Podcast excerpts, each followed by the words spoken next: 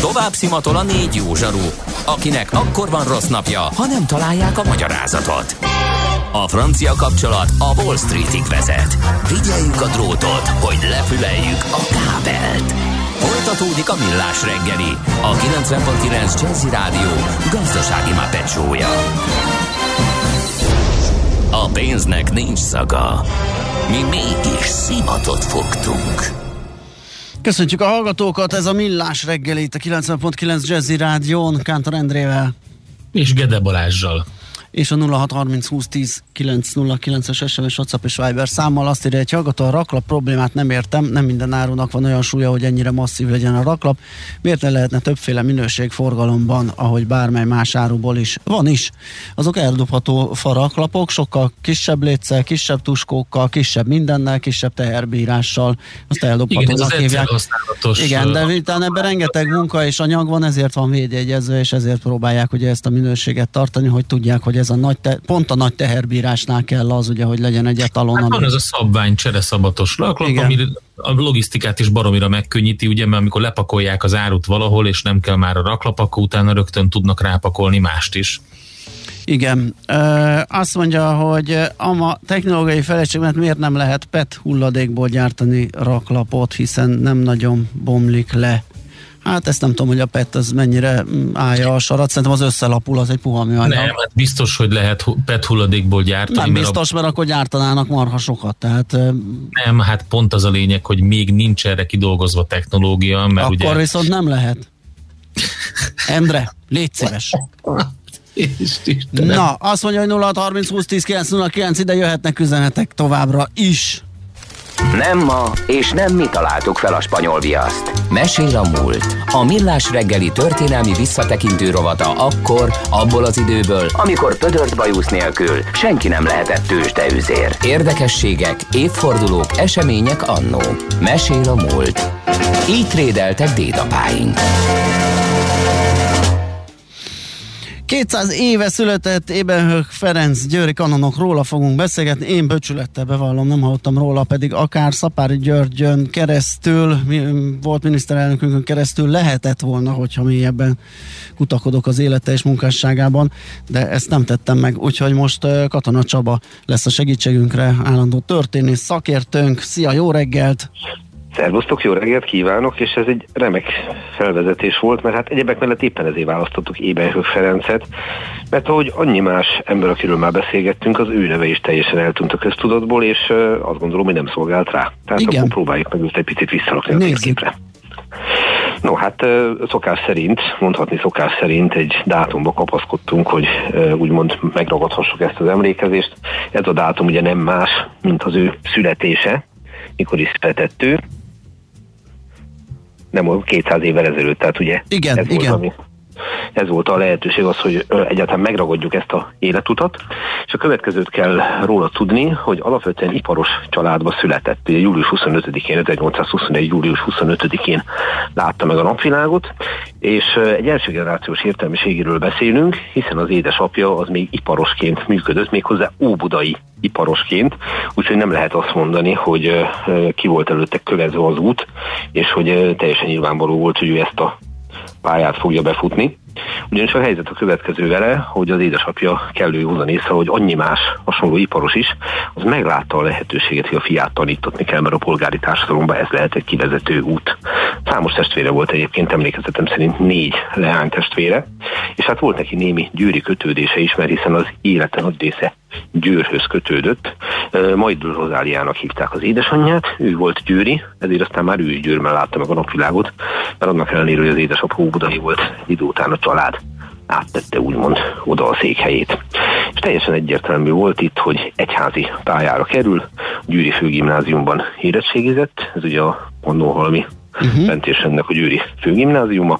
Aztán szépen tovább ment a Püspöki papnevelő intézetbe, hittudományi főiskolára, és itt jött be az a dolog, amit már az előbb említettél, hogy egy dolog, hogy a fiatalember megpróbál tovább tanulni, az is egy dolog, hogy a szülők ebbe támogatják, de hát azért az anyagi lehetőségeknek vannak korlátjai.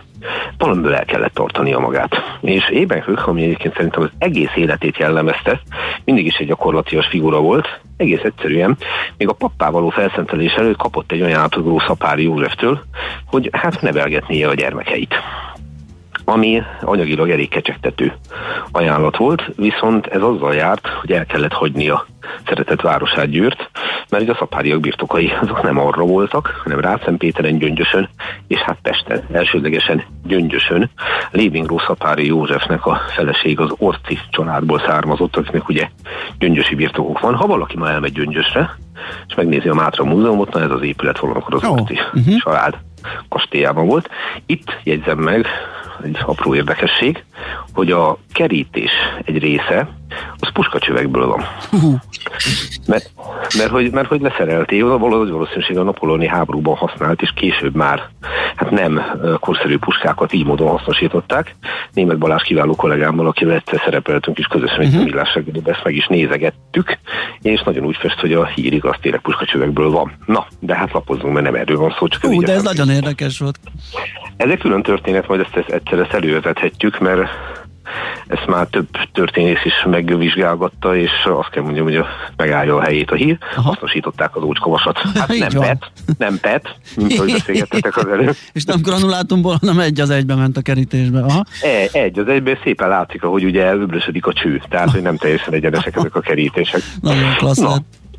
Majd egyszer erre is rátérünk. Viszont mi történt a mi derék Ébenfő Ferencünkkel? Elvállalta ezt a munkát, és nevelgette Szapári József gyermekeit. Hát köztük valóban egy későbbi miniszterelnököt. Tehát az a Szapári Gyula, aki később aztán Magyarország miniszterelnöke lett, egyebek mellett a ő növendéke volt. Sőt, amikor pappá szentelték, akkor saját leírása szerint piros minisztránsingben a gyermek Szapári Gyula ott segítkezett Ébenhő Ferencnek a pappá szentelésén. Amit egyébként Rajner Károly egri püspök celebrált 1844-ben, hát tévén, hogy akkor ezen a területen tartózkodott, nem pedig Győrben. Viszont a gyermekeket egy darabig nevelgette, de ez a nevelgetés nem tartott törőké, mert a pappá szentelése után úgymond ajánlatot kapott, hogy kedvelt egyház megyéjében Győrben immárom teljes értékű papként lásson el szolgálatot. Úgyhogy 1845-ben visszatért Győrbe, elköszönt a szapári családtól, káplánnál lett majd segédlelkészé, és 1851-ben pedig önálló plébános lett Koroncón. Ez ott van Győr mellett, nem tudom, jártatok ott? Nem. Egy kicsi, kicsi, kicsi falu. E, én néhány évvel ezelőtt egy konferencián eljutottam oda, és érdekes volt látni, hogy éppen aki én kifejezetten kedvelem ezt a hogy mondjam, minden különös extra nélküli, ám szerintem tündöklően példaértékű életutat, hogy ő itt élte le az élete egy tekintélyes részét. Hát 1873-ig volt koloncó, tehát ugye több mint 20 évig. Ekkor nevezték ki győri kanonokká, és hát mi, most ez egy, mondhatni, ez egy mintaértékű egyházi életpálya, de én nem ezért szeretem őt, hanem egészen másért. Most teljesen függetlenül attól, hogy azt gondolom, hogy egyházi személyként is megállt a helyét. Mert hogy mit csinált ez az úri ember?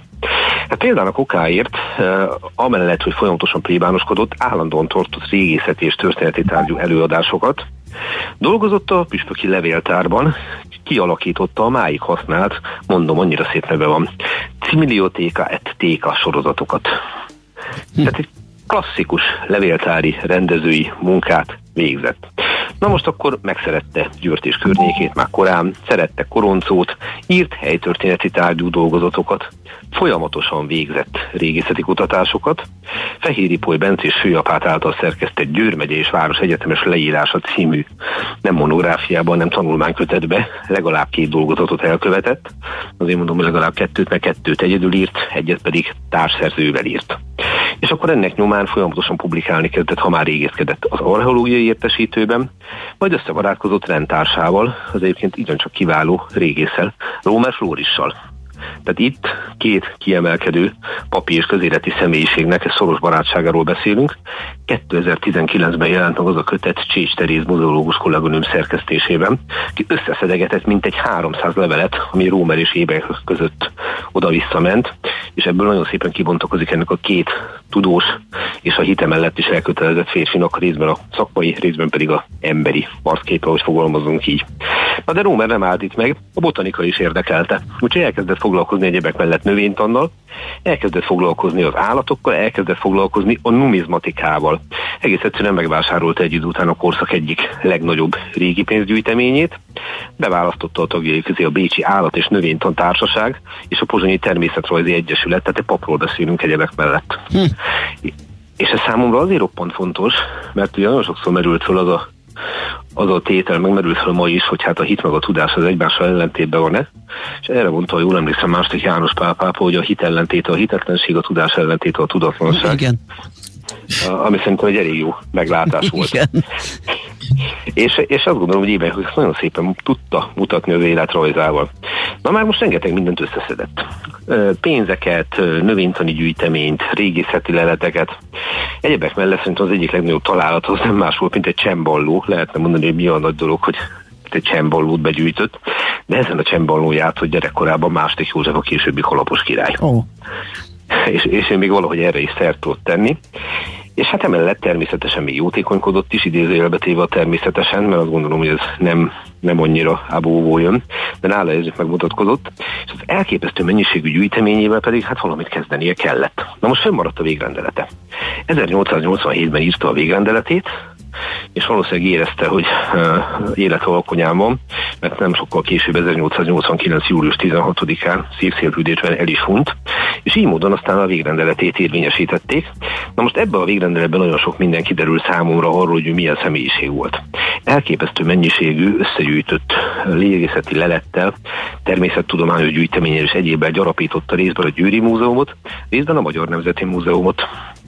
Tehát az, amiket ő összeszedett, és ami úgymond az ő magántulajdonába került, azt, ahogy mondani szokták, a nemzetjavára, a közjavára ajánlotta föl halála után, hagyhatta volna a családjára, hiszen ugye ott volt a rengeteg testvére, ott voltak a testvérnek a gyermekei, de nem, ő úgy ítélte meg, hogy ez jusson a közhöz, és azt gondolom, hogy ez megint csak egy mintaértékű dolog, hogy ő ilyen módon járt el. A vagyon a többi részét a testvérei között osztotta föl, de hát ami számomra egészen magával ragadó volt a végrendeletébe, az az, hogy még a cselédeiről is megemlékezett. Hm. Ez nem volt szokatlan dolog ebben az időben egyébként, de nem is volt általános. És ő még arról is képes volt rendelkezni, folyamatosan és állandóan, hogy mi legyen például a megmaradt boraival. Hm. Mert hogy egy meg mellett borázkodott is, amit Úristen, mit nem csinált? Hát ezért kell egy kicsit, hogy is mondjam, olyan helyre költözni, ahol nincs annyi inger, és akkor Igen. tud, tud az ember foglalkozni Szerint, mindennel. Szerintem egészen jó nyomon jártok, tehát a koroncon valamivel neki el kellett ütni az idejét. És hát egészen jól elütötte az idejét, azt kell mondjam, te publikált a Győri történet és régész. Igen, megírt a koronc monográfiáját, mielőtt még elfelejtem. Ja, igen, mellesleg. Tehát, ha már ott van, na most emellett folyamatosan naplót vezetett, megírta a saját életének az azásított összefoglalását, mert hát miért tette volna meg.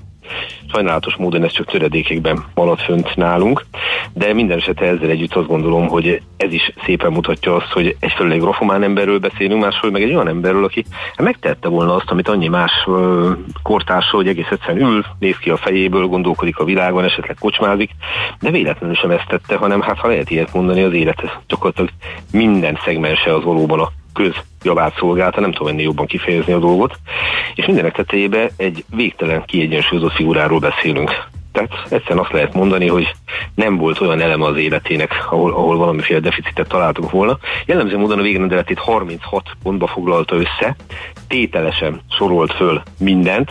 A könyveivel adott a győri papnevendékeknek, és akkor például a bor, itt említettem a bort, a győri karmaliták konventje és az orsaita apácák között osztott föl 5-5 hektolitert. Az igen. És meg, ugye? és, és a legszebb az egészben, hogy volt egy Wertheim kasszája, ebbe tartotta a legfontosabb értékeit, mert ezt meg kinek adományozta a koruncói plébániának. mondvá, mondvá, hogy legyen ott. Gondoskodott arról, hogy az unokahúgait kiházasítsa, tehát konkrét összegeket hagyott hátra nekik erre a célra, és akkor mindenek tetejében még természetesen, természetesen megint csak egy alapítványt is tett, különféle árvák javára fordítandó kamatokat, sőt még a Budapesti Vakok Intézetét is támogatta. Na most ezt az egészet összerakjuk, akkor azt gondolom, hogy Ébenhő Ferenc életét úgy lehet összegezni, hogy igazából semmi látványos. Tehát semmi olyan nem fűződik a nevéhez, amit úgy mondanánk, hogy kikerülne valamelyik hírportálnak a címlapjára, nem produkált ilyen híreket, nem keveredett bele igazán semmibe. Ugyanakkor viszont az derül ki, hogy ez az életút, ami 1889-ben ért véget, ez egy, ez egy olyan embernek az életútja volt, akinek volt egy nagyon szilárd stabil lelki állapota, volt egy nagyon szilárd hite, és ezt a bizonyos bencés elmondatot, bár ő nem bencés volt, hogy óráját lábóra, ezt nála jobban senki nem teljesítette. És azért tartom őt példaértékűnek, mert egyfelől nyilván, ha valaki kötődik hozzá a világnézetét tekintve keresztényként, katolikusként nézi, akkor valóban egy példaértékű papi életája van előttünk, de ha pedig valaki nem, ő le tudott tenni olyan értékeket is az asztalra, ami teljesen független a világnézettől és azt gondolom, hogy valahogy így kéne példát mutatni. Csendesen, szerényen, és hogyha így megvonjuk a mérleget, akkor azt látjuk, hogy finoman fogalmazva pozitív. Elmegyünk a Nemzeti Múzeumban, láthatjuk gyűjtőtevékenységek az eredményét, csak ezt ma már nem tudjuk. Illetve remélem most már egy picit tudjuk. Hát reméljük mi is, és nagyon köszönjük. Ismételtem 200 éve született Ébenhők Ferencre Balázs mondott, hogy eddig egyáltalán nem hallottam erről az úriemberről, Ébenhők Ferencről, de hát hála neked most azért sokkal jobb képen van arról, hogy... Igen, hogy ki is volt ő. Franz Ebenhök igazából, mert natürlich német a nyelvű családból származott, tehát onnan származott volna egy óvodai iparos, mindazonáltal szeressük őt Franz Ebenhökként, meg Ebenhök Ferencként is. Klassz ember volt, na, nem tudom másképp mondani. Így van, köszönjük még egyszer, jó munkát, szép napot kívánunk. Minden jót kívánok, szia, szia. Katona Csaba történésszel emlékeztünk a 200 évvel ezelőtt született Ébenhök Ferenc győri kanonokra. Mesél a múlt robotunk hangzott el. Kövesd a múlt gazdasági és tőzsdei eseményeit kedd reggelenként a Millás reggeliben. Műsorunkban termék megjelenítést hallhattak. Tőzsdei és pénzügyi hírek a 90.9 jazz az Equilor befektetési ZRT szakértőjétől. Equilor, 30 éve a befektetések szakértője. Buró Szilárd pénzügyi innovációs vezető van itt velünk. Szia, jó reggelt! Jó reggelt, sziasztok, üdvözlöm Mit jó reggelt? Hát neked már mindjárt naplemente van fél ötös kellés után, mi? hát igen, én olimpia fan vagyok, úgyhogy Világos. az ilyen távol-keleti olimpiáknál Olimpia fan? Azt hittem a Richter gyors jelentés miatt keltél olyan korán. Nem, amiatt a török Lajos kelt olyan korán is elküldte nekünk. Jó, jó beosztottátok. persze. Na, és mi történik a piacon? Mi, mi hogy reagáltak a befektetők egy elég jó gyors jelentésre? Egyelőre úgy tűnik, hogy pozitívan, és a Bux Index is jó volt teljesít. Európa elég vegyes a nyitás, ehhez képest mi azért közel fél százalékos pluszban vagyunk, most éppen egy picit alatta, 49.245 a Bux Index ebben a pillanatban, és hát valóban a, Richter az egyik húzója. A, a mai kereskedésnek, 8405 forinton van most a részvény, ez 0,7 os emelkedés növekedést jelent egész jó forgalom mellett. A másik, talán még ennél is lendületesebb papír viszont a MOL, amely 2438 forintjával már 1,4%-os pluszban van, és, és hát itt még nagyobb forgalmat látok. Egyelőre úgy tűnik, hogy ez a ritka nap van, hogy az OTP csak a harmadik tud lenni forgalom Hoppa. tekintetében a MOL és a Richter mögött. Itt viszont egy pici korrekció van, már mint az OTP OTP uh-huh. Mhm. esetében 16.625 forinton áll most a, a részvény, ez 0,15%-os uh, csökkenést jelent, ugye tegnap ott volt egy elég nagy rally, úgyhogy abból most egy picit visszaad a, a részvény, de összességében azért elmondható, hogy jó a hangulat. Az, az M-Telekom egyébként egy minimális 1 forintos mínuszban van most ebben a pillanatban 424,5 forinton, úgyhogy egyelőre jó a, jó a napkezdés, forgalomban is és számokban is ennek a folytatására számítok alapvetően a, a mai nap további részében is. Lehet, hogy a MOL esetében is már egy jobb gyors jelentésre pozícionálgatják magukat a befektetők? Abszolút azt gondolom, igen, hogy a, hogy a Richter jó jelentése adott egy olyan alapot, hogy, hogy ebből esetleg e, számítanak ott is valami jobbra. E, nyilván nem teljesen függ össze a kettő, de azért van némi összefüggés. Világos. Tegnap jót ment a forint is, már mint jót erősödött, ezáltal esett az euróforint kereszt. Ma mit csinál, mi történik ott? Így van, abszolút jó hangulat a forint tekintetében is, már 355-50 környékén jár az árfolyam, tehát azt gondolom, hogy elég szépen tudunk erősödni, ugye egyértelműen a, a tegnapi MNB-s kommentek, ugye mind Virág Barnabás, mind Matocs György megerősítette azt, hogy, hogy itt bizony kamat emelési folyamat van, és a, és a forint védelme fontos, nem így mondták szó szerint, de én ezt, ezt hallottam ki belőle, de a lényeg valóban ez volt azért összességében, és, és azért egyértelműen ez jót tett a forintnak. Jó, uh, megnézzük akkor, erősen indítottunk, reméljük így marad, és esetleg még az amerikai nyitás is rátesz egy lapáttal, ha ott is nyugi van és menet. Köszi szépen, Szilárd. Köszönöm, szép, szép napot, napot. szia, Sziasztok. szervusz. Buró Szilárd pénzügyi innovációs vezető mesélt nekünk a piacokról, arról, hogy hogy fogadták a befektetők a Richter gyors jelentését, meg egyáltalán hogyan alakultak az árfolyamok, alakulnak az árfolyamok. Tőzsdei és pénzügyi híreket hallottak a 90.9 jazz az Equilor befektetési ZRT szakértőjétől. Equilor, 30 éve a befektetések szakértője. A kultúra, befektetés önmagunkba, a hozam előrevívő gondolatok. Könyv, film, színház, kiállítás, műtárgy, zene. Ha a bankszámlád mellett a lelked és szürke állományod is építeni szeretnéd. Kultmogul. A millás reggeli műfajokon és zsánereken átívelő kulturális hozamgeneráló rovata következik. A rovat támogatója a Budapesti Metropolitán Egyetem, az Alkotó Egyetem.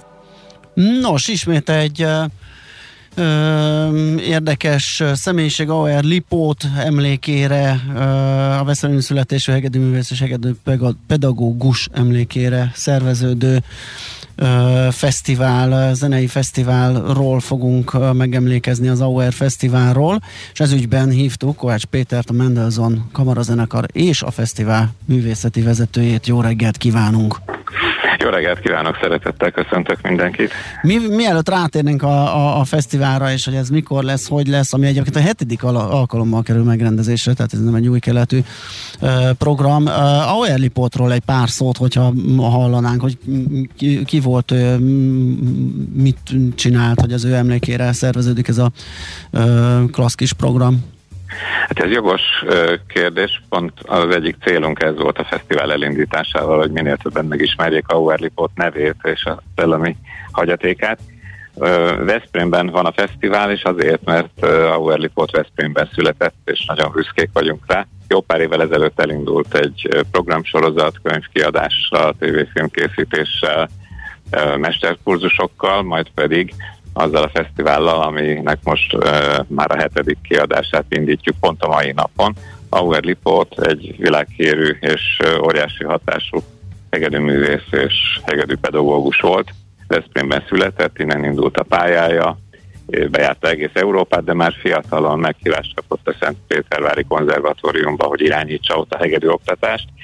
És hát röviden elég, ha azzal jellemzem a, a hatását és a tevékenységét, hogy a 20. század legnagyobb hegedűsei az ő műhelyéből kerültek ki, úgy, uh-huh. mint a Heifert, vagy Nathan Milstein, és lehetne sorolni tovább. Értjük.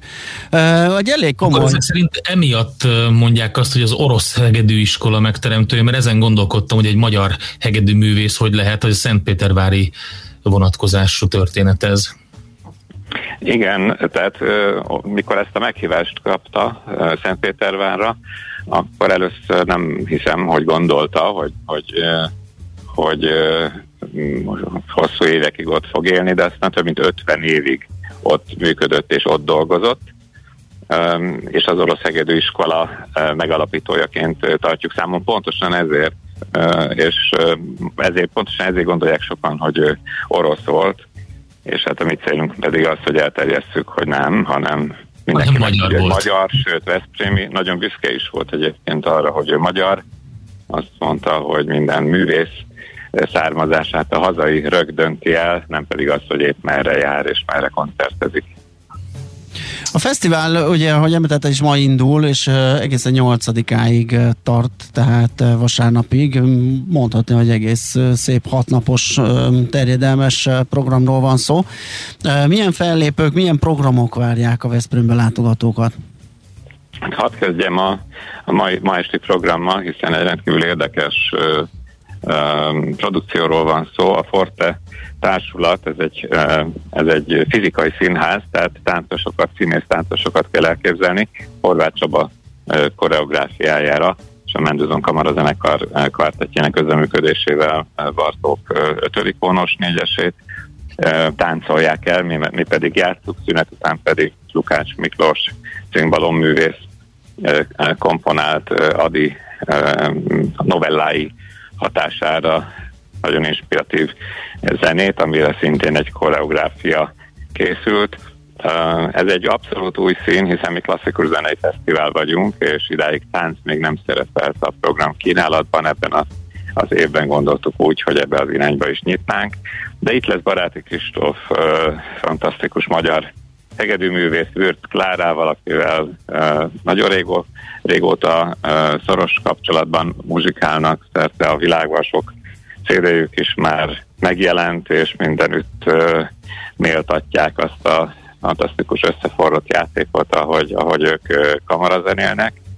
De itt lesz a Barok Szolisten együttes is, akik uh, korabeli hangszereken játszanak, 17. századi uh, zenéket főleg, uh, és az, ennek a koncertnek az az érdekessége, és egy nagyon különleges produkció, hiszen azt mutatja be a közönségnek ez a projekt, hogy a, abban az időben, amikor a, a zenészek kiszorultak a Angliában a színházakból, mert bezárt, bezárt, bezártak a színházak, uh-huh. és kávézókba, kocsmákba voltak kénytelenek muzsikálni, hogy ott milyen hangulat volt. Nagyon élő, nagyon izgalmas ez a uh, produkció. De lesz Olá Kálmán, uh, jazzzongorista, uh, kvartettjének és a Mendőzön Kamarazenekarnak egy közös koncertje Kovács László vezényletével, és a, a fesztivál záró napján pedig Zsilla Pap, francia hegedű művész lesz a Mendőzön Kamarazenekar vendége. Hát ő arról híres, hogy uh, már úgy jön be a színpadra, hogy menet közben is hegedül, improvizál, és már lehet hallani azokat a dallamfoszlányokat, vagy, vagy motivumokat, amik majd később az eredeti művekben felcsendülnek a színpadon, és eközben bejárja zeneileg az egész világot, az is a címe ennek a koncertnek, hogy Mozart nyaral. Uh-huh. Óriási. Nyilván ez több helyszínen zajlik, uh, ugye rengeteg a program, hiába hat nap. Mennyire terül szét Veszprémben a rendezvény?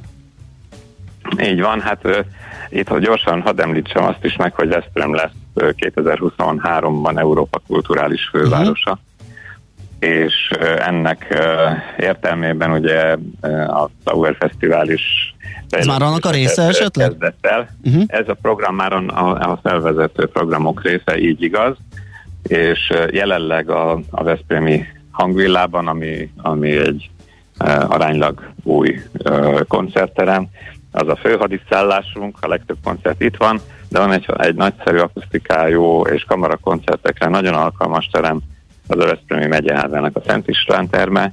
Korábbi években a, a Várban is, a Székesegyházban, Érseki Palotában is voltak koncertjeink. Az idén viszont pont a, az Európa Kulturális Főváros évére való felkészülés jegyében elkezdődnek ott építkezések, és most ott nem tudjuk igénybe venni a vár helyszíneit, de terveink szerint hamarosan visszaköltözünk oda is, és a templomokban és még egyéb Veszprémi helyszínekre is tervezünk speciális koncerteket a következő években.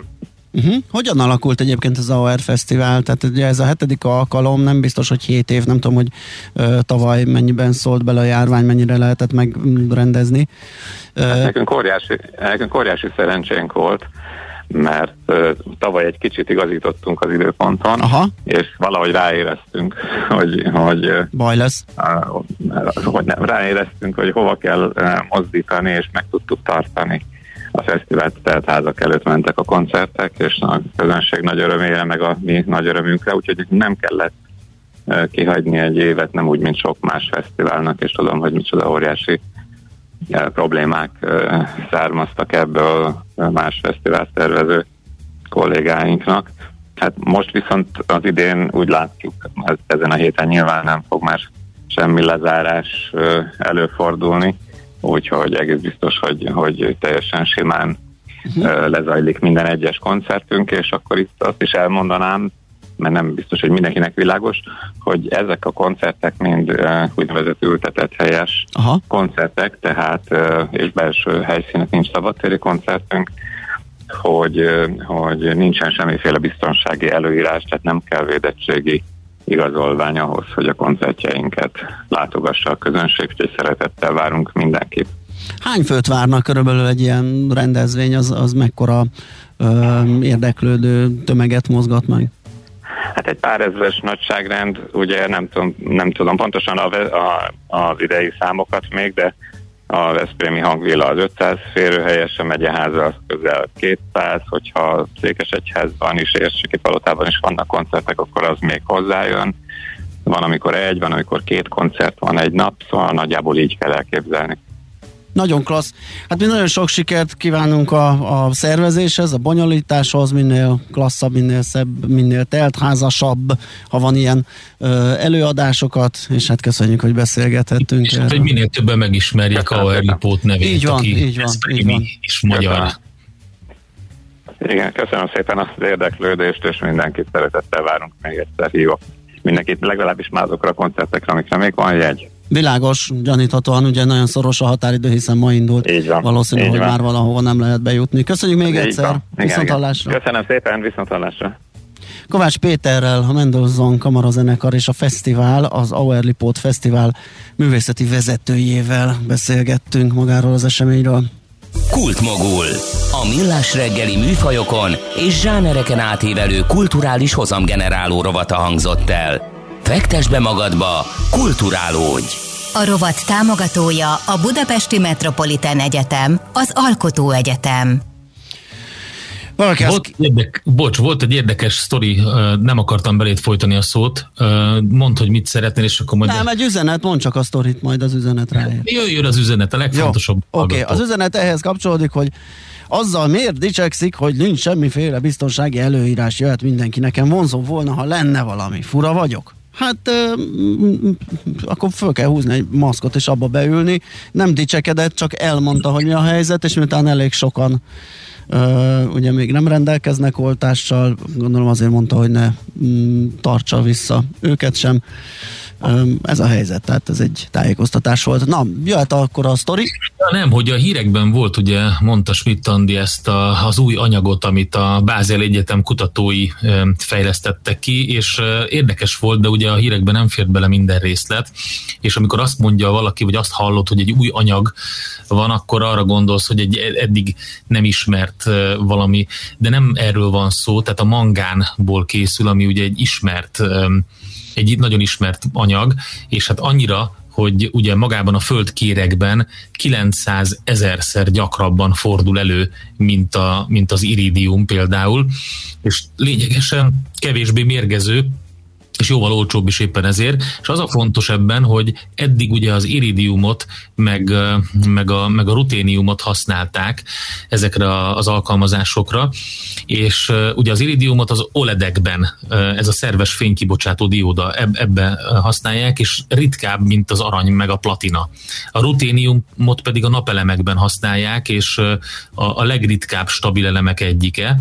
Hát emiatt aztán ugye a ritkaságuk miatt nagyon drágák, és ezek a fémek egyébként sok vegyületben, amikor bekerülnek, akkor mérgezőek is, tehát nagyon nehéz kezelni is, és ez a lényege ennek az új öm, anyagnak, amit létrehoztak, és magáról erről az anyagról, hogy ez mit jelent, ugye, ez egy mangán komplex, tehát ezek a komplexek, ezek olyan vegyületek, amikben különböző, tehát a középpontban lévő atomhoz, ionhoz kapcsolódnak különböző kötésekkel, hát itt ez most egy eléggé kémiai vagy szakmagyarázat, Hát amit azt most ugorjuk át.